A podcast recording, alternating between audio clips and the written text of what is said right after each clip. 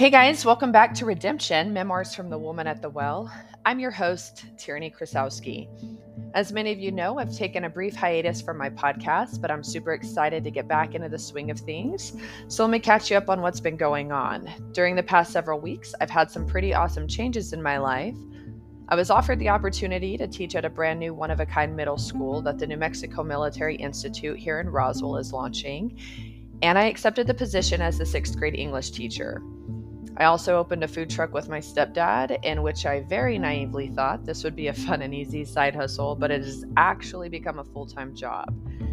I've been extremely busy with those two things, um, spending a lot of valuable time with my youngest son. We've actually spent a lot of time watching baseball as we have a local farm team here in Roswell, and so we go to those baseball games.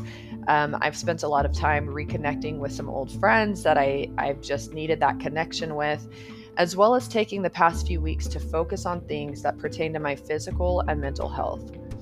Mental health is going to be our focus this episode, and specifically uh, postpartum depression. So, mental health is something that I believe is an uh, it's an extremely imperative realm in our lives that needs to be evaluated and it needs to be addressed on a regular basis. As women, and I'm speaking a lot just from my own experience, we tend to overwhelm ourselves and then we get frustrated, we get burned out, we get bitter, angry, or we even get into this extreme depression and we allow our mental health to decline. And yes, it is our job to take responsibility for that.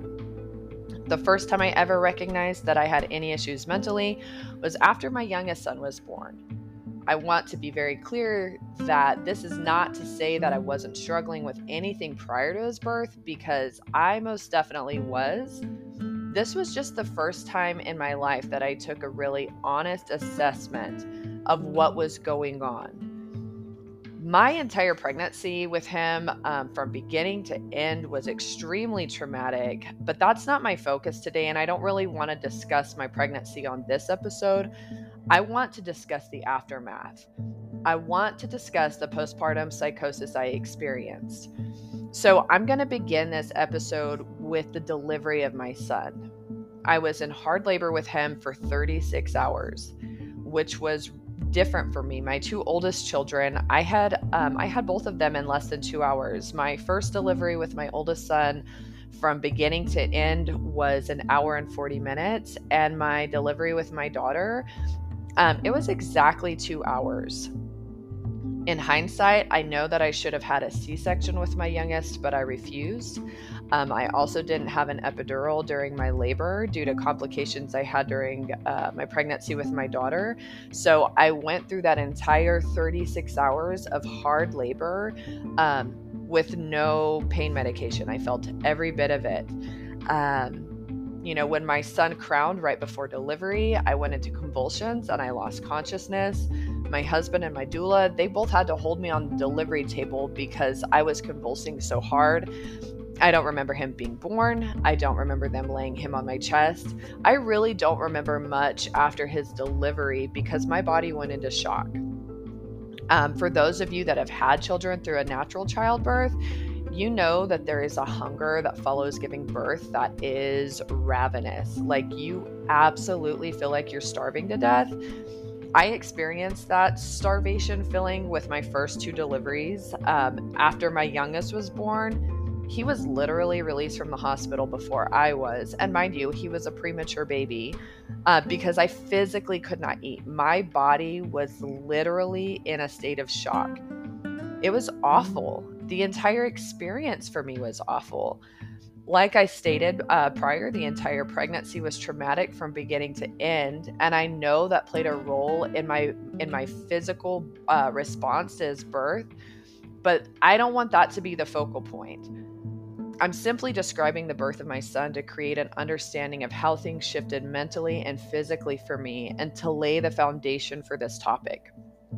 The subject of postpartum um, it is one that so many women struggle to have an open conversation about because of the shame that comes along with it.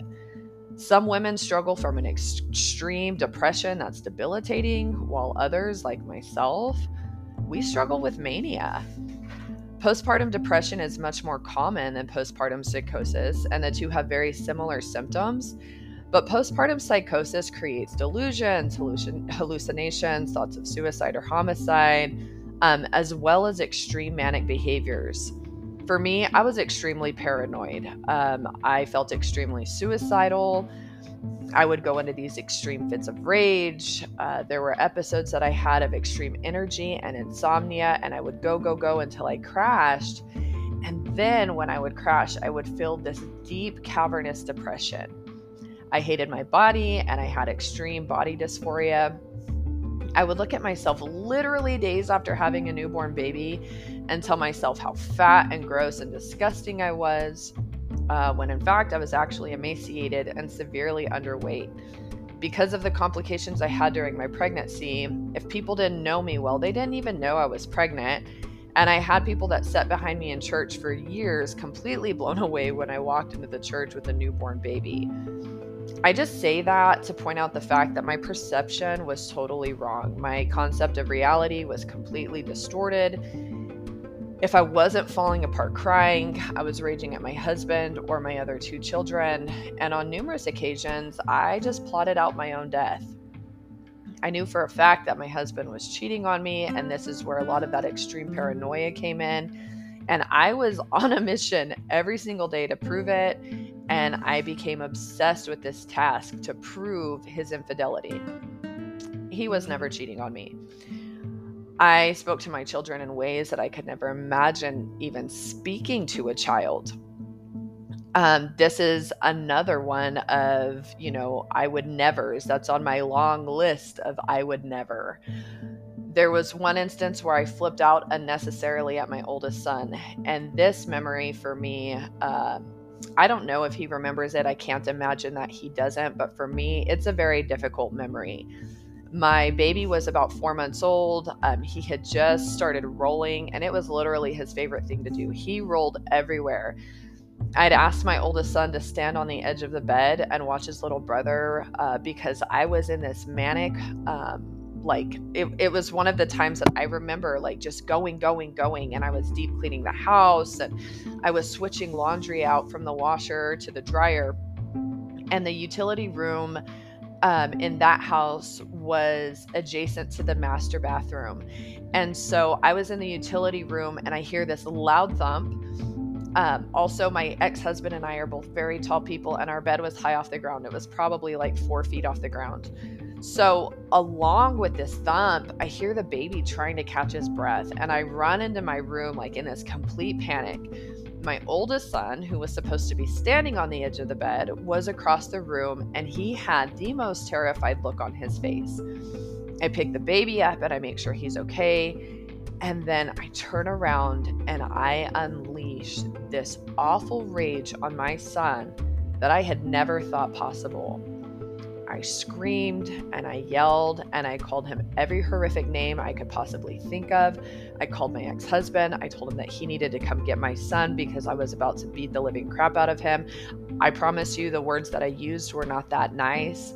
Um, and I remember standing there as I'm screaming, just watching him crumble under every word, and me not being able to stop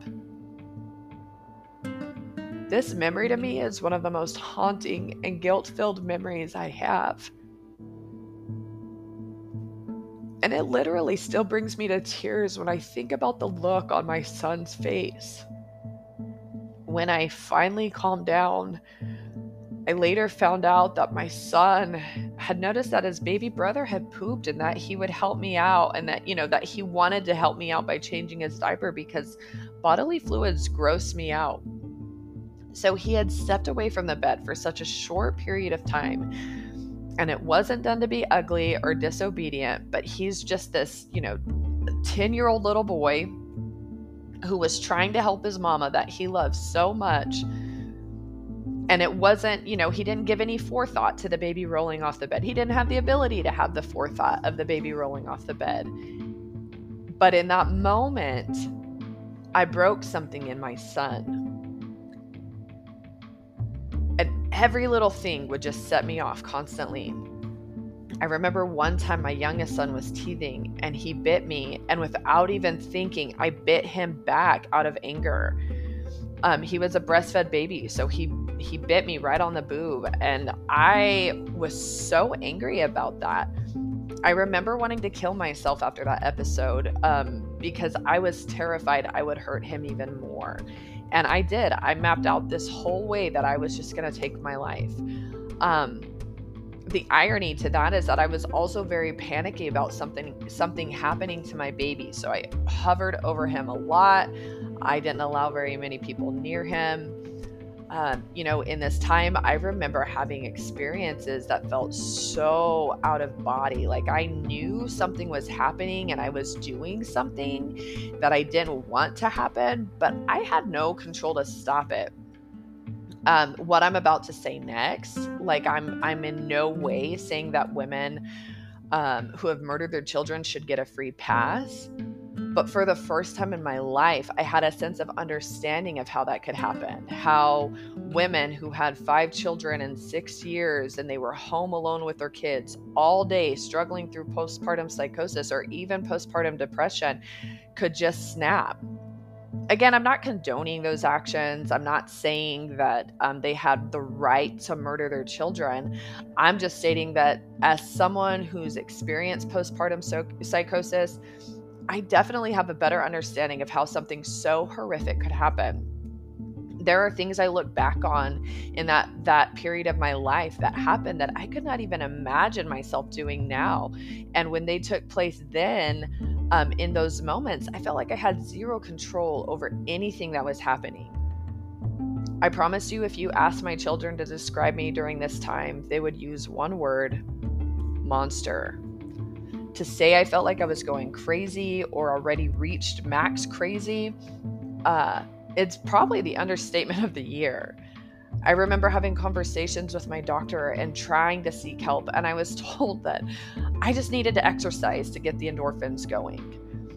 I finally reached out to a different doctor and told him everything that had been happening, and he explained to me the difference between postpartum depression and postpartum psychosis, and we quickly began to get me regulated. But this took about a year after my son was born. I spent a year of my children's lives being completely unstable and manic and horrific to them. It was such a shameful experience. And unfortunately, I had a husband who made me feel like I was a total nut job and that I was broken.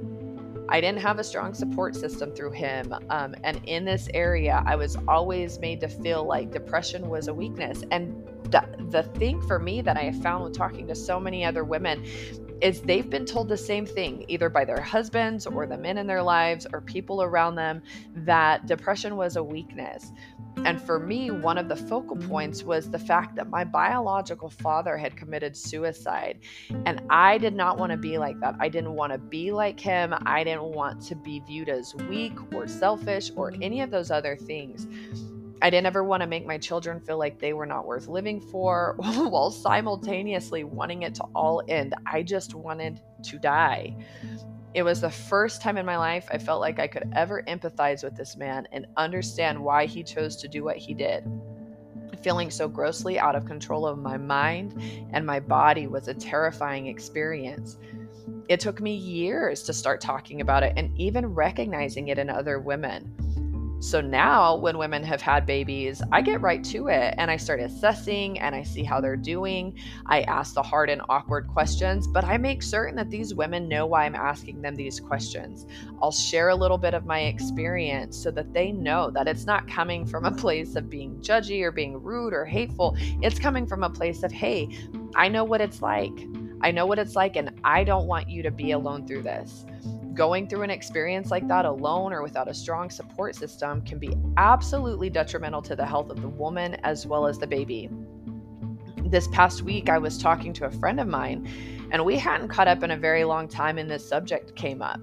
You know, I'm not going to go into her whole story, but when she told me her story, she told me about how when she had her first child, she was disgusted with him right from the moment he was born. And when they placed him on her chest, it was disgusting to her. It wasn't beautiful, it wasn't wonderful, and it went downhill from there.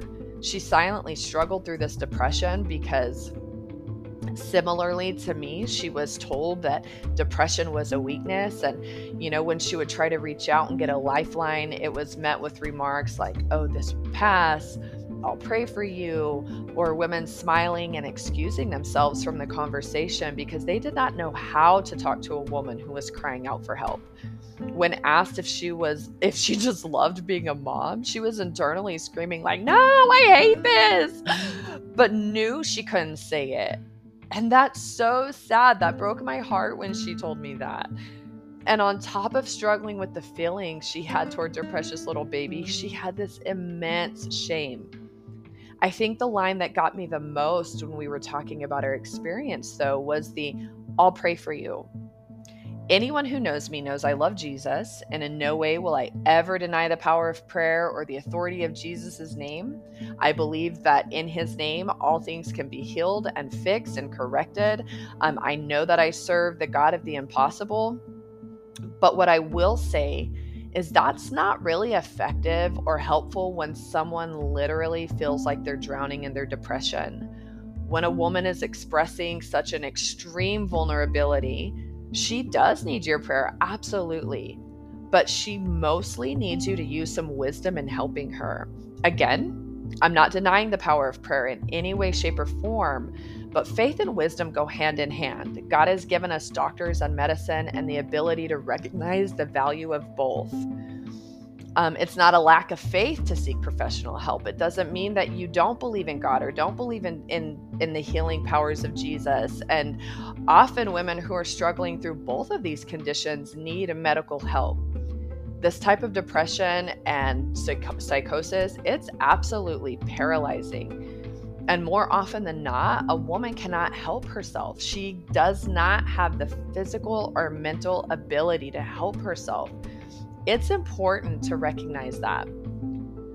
Now, for those of you who have had children, you know that your body goes through all of these colossal changes. And what a lot of people don't know is that so does your brain a woman's brain literally shrinks during pregnancy, and that's where the term pregnancy brain comes from. And not only does the brain shrink, but after the baby is born, the placenta, which has been supplying all the, bo- uh, the body with all of these feel good hormones, it's removed. And then the thyroid, which normally regulates these hormones, is not given the signal from the shrunken brain that it needs to be kicked back into action, so a huge hormonal imbalance is created. If you have ever struggled with anything hormonal, even just a little bit, you know what an impact the hormones make on your body. So when you are going through such a huge change, um, you know, it, it can be devastating. This this simply means that a woman's body after giving birth is going through numerous changes on every level, and it is very difficult for a woman to feel completely out of touch with her body as well as her mind. These issues don't always affect everyone with my two oldest children, I did not experience postpartum depression and I bounced right back from having them. This could be because I was 17 years old when I had my first child and 19 when I had my next. My brain was literally still developing. I don't know if that was a key factor or not, but I didn't experience postpartum with these two. As a matter of fact, I thought postpartum depression was complete nonsense, and I would talk about how weak and ridiculous those women were and that they were attention seeking. And I, you know, pointed out that I had two kids and never experienced that, and yada, yada, yada. I was a total BA, and look at me go until I experienced it and then some when I had that awakening and that total realization, and I understood how horrific it is to deal with those symptoms, it became an absolute goal of mine to make sure that women around me who were having babies were never left without a solid understanding that one, not only did I understand, but I was a resource and a lifeline if need be. Women that I don't even know. If I see a woman who's had a baby, um, you know i will i will talk to them i will make sure that um that i will ask how they're doing and i will make sure that you know that they understand they're not alone. Um, our society has created a very hostile and unhealthy place for women to not only be a mother, but for a woman to be a mother who is str- struggling with postpartum depression or postpartum psych- psychosis or anything that you know that has an ugly label on it. As mothers, we're given this box to live inside of, and if we step outside of it, we are completely ostracized by society. We're labeled bad mothers or made to feel shame and guilt. We're told we have to love and adore every part of being a mother and that if we don't sacrifice every part of who we are to our children, including our sanity, that we most certainly do not love them enough. And the list goes on and on. I'm to go ahead and speak the quiet part out loud real quick. Sometimes being a mom sucks. I know, there, I said it. There are parts of motherhood that I absolutely despise. Here's a small example like I stated earlier, I cannot stand bodily fluids, and it not only disgusted me, but it seriously pissed me off, no pun intended, when my kids would pee, poop, or vomit on me. I took no joy in waking up in the middle of the night to change diapers or to have a baby latched onto my breast. And nine years later, I still don't miss it. I didn't enjoy my kids drinking after me and backwashing in my drink. It absolutely disgusted me. Um, my youngest or my oldest son he has always had um, like very very active salivatory glands and when he was little his lips always had saliva on them he would kiss me the moment he would turn around i would wipe it off because I wasn't disgusted by his affection, but I was disgusted by the saliva on my mouth. Um, I don't enjoy being overstimulated. I don't enjoy being disrespected by humans who rely on me for their very existence. I know some women who cannot stand when they have newborn babies or even toddlers, but they enjoy every other stage of motherhood. The list goes on and on. I'm not a bad mother because I don't like every aspect of being a mother, and neither is any other woman who struggles through parts of motherhood. I do, however, I appreciate every aspect of it because being a mother is what has given me the greatest perspective in my life. Another part of that list is dealing with the mental strains of motherhood, the exhaustion, the constant feeling of never measuring up, having people around you who seem like they have it all together when in reality they don't, but they're making sure you feel like you do not, um, losing your individual identity in your role as a mother that's a tough one for a lot of women. Um, you know, they struggle with the empty nest syndrome because they have wrapped their whole identity into being a mother. Um, oddly enough, feeling like you're less of a woman because you've had children. That is exhausting for women who are constantly looking at photoshopped images of women and being told that we are not enough. I don't care how well you bounce back from having a baby, your body knows that you've had a baby. You know you've had a baby. You see your stretch marks, you see the um, the imperfections on your body from having a, a child, and that's exhausting for a mother.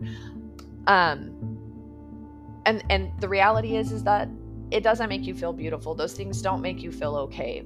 But again, I love being a mom. It's my favorite title, and it's my favorite role in my life. Being a mom and dealing with the postpartum psychosis opened my eyes to how devastating motherhood can be for some women. I think as women, we need to begin to shift these mindsets about what motherhood looks like and start becoming resources for one another. I have had multiple women tell me that just um, by me doing a, a simple check in with them, it meant the world to them. I've had other women where I've simply shown up. I knew that they weren't doing okay, and I just showed up. I'm like, I'm here. You're not alone. I could. I didn't need to do anything else.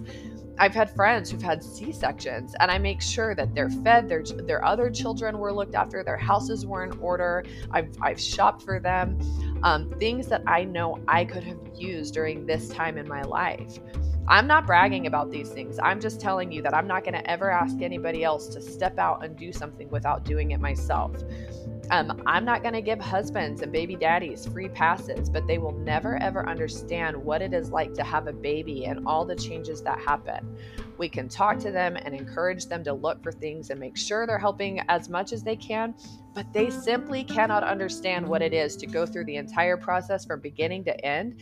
And each experience is unique, and there are multiple facets to how a woman responds to a pregnancy. When I was going through my own experience with postpartum psychosis, I felt so isolated. Like I stated earlier, my ex husband was not a great support system and made me feel so much shame during that time. I didn't feel like anyone could possibly relate or understand with what was happening. I knew I would look weak and like an incapable mother if I talked openly with anyone about what was occurring within my own mind. I also didn't know how to define the emotions I was feeling if I'm being totally honest, there are still some emotions that I cannot define from that time in my life. It's totally okay. I don't have to. What I do know is that I'm not comfortable sitting back and allowing women to go through this experience alone. I'm not comfortable with making a woman feel like she is not a good mom if her brain and body are misfiring. I am not comfortable sitting back and allowing our society to define a good mother only as someone who is flawless, makes no mistakes, and enjoys every part of being a mom. Through most of my experiences in life, I have felt alone, and I personally believe that if I had had the correct support system, some of my decisions would have been entirely different. In hindsight, I am thankful for going through some of these experiences alone because it's equipped me with the ability to recognize these things in other women and to be able to step up and say, Hey, I've got you. You're not alone. Sometimes being a support system is as simple as checking in every day and letting a woman know that you're available. And sometimes it's as difficult as having to take a woman to the ER because she's on the brink of killing herself. There really is no clearly defined map of how to navigate through this, but it's important to show up when you recognize something is going on. If you feel like it is not something you're equipped to handle, that's okay too. Just don't stay silent. Call for help, start reaching out. I've had a lot of people tell me that they had no idea something was going on until it was too late because they mind their own business. I assure you, I wish I had someone um, who had been aggressively in my business after my son was born. The women who have snapped and murdered their children wish someone had aggressively gotten into their business. I've had numerous women thank me for getting in their business. As always, I'm a big proponent of therapy and seeking help. If you are someone who is struggling through depression or you know someone who is, seek help. There's absolutely no shame in that. As women, it is important that we recognize one another, honor the, honor the journey that each of us are going through, and learn to show each other grace and mercy. I will be the first to admit I am not always good at this, but I am learning and I am constantly asking Jesus to soften my heart and to show me how to see people through his eyes, not my often often blinded and judgy ones. The Bible talks about us taking care of one another, and it has been an honor for me to take care of women who have had babies and have struggled through postpartum issues. I thank you so much for your time today. And as always, I am honored you took the time to listen. And I look forward to our next episode together.